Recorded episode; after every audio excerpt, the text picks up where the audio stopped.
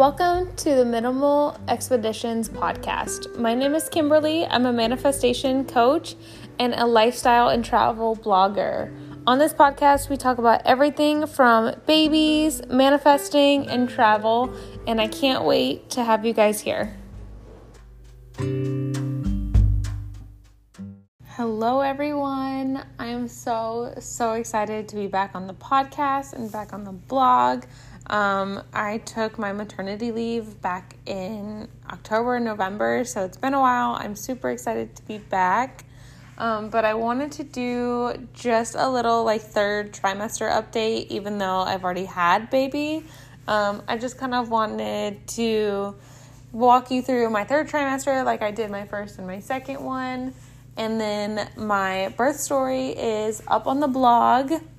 So I will link my blog in the show notes and you guys can go check that out if you're interested.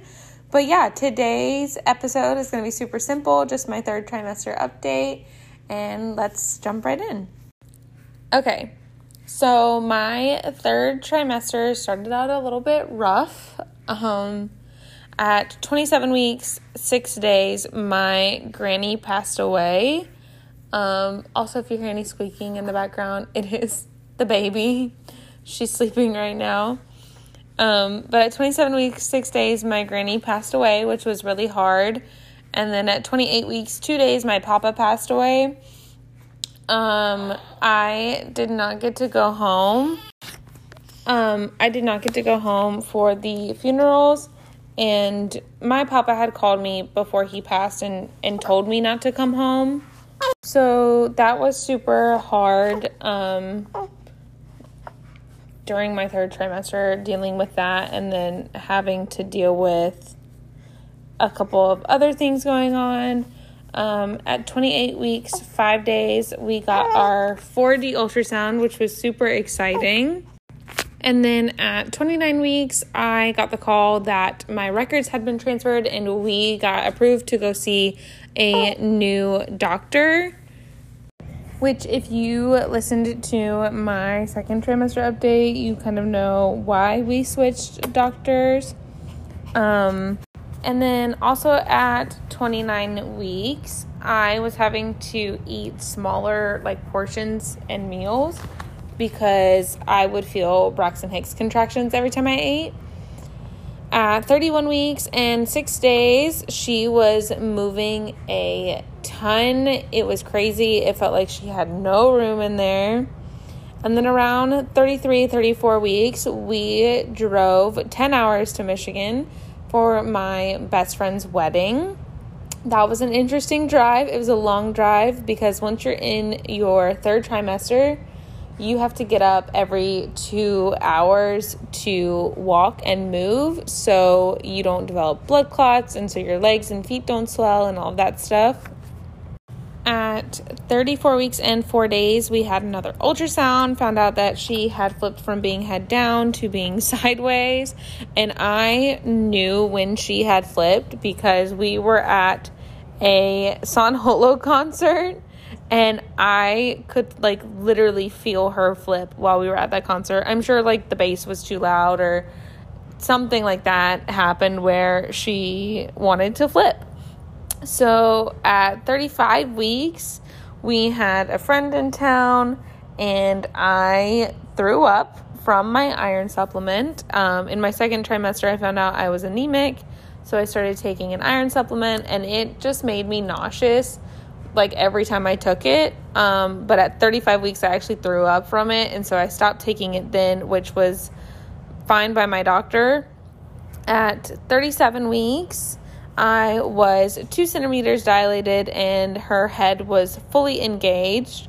I was hoping I would go around 38 weeks, um, but that did not happen. Miss uh, Nova decided she needed to stay a little bit longer. At 39 weeks, I had my membrane swept, and we set an induction date just in case. Um, especially because the holidays were coming up, we kind of wanted to get an induction date set.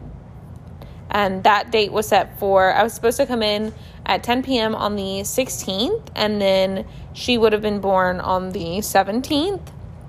Um, at 40 weeks, I was three centimeters dilated and 80% effaced, and they went ahead and did another membrane sweep.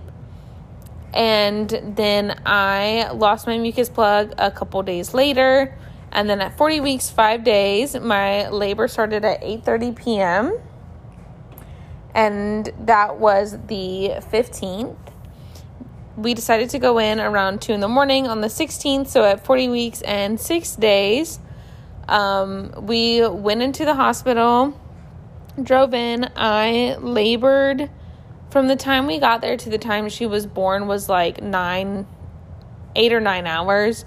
Um, so she was born at 12:33 p.m. on December 16th. She weighed seven pounds, three ounces, and she was 20 and a quarter inches long. So by the time you guys hear this, she will be a month old officially. So Miss Nova Julia is doing good. She is past her birth weight um, at her last appointment. So that is super exciting. And we are super excited to have her. She's been a pretty chill baby, honestly, which is really, really nice.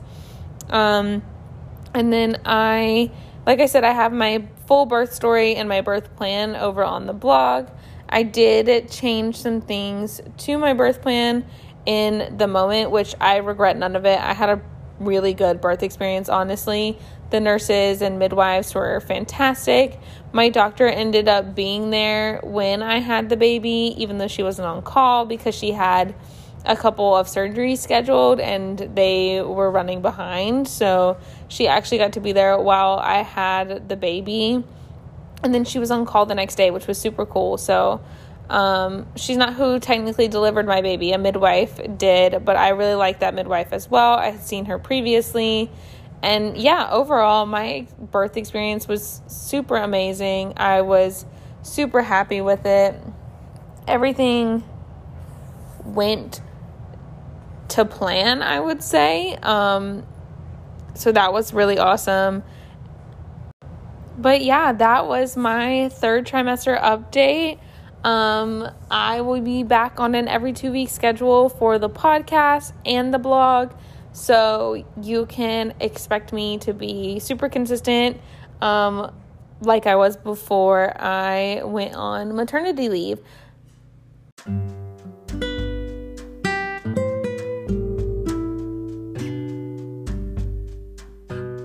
Thank you guys for listening to this episode of the Minimal Expeditions podcast.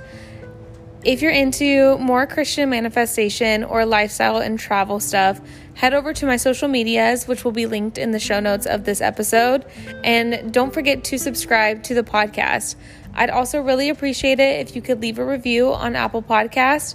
And I will see you guys in the next episode.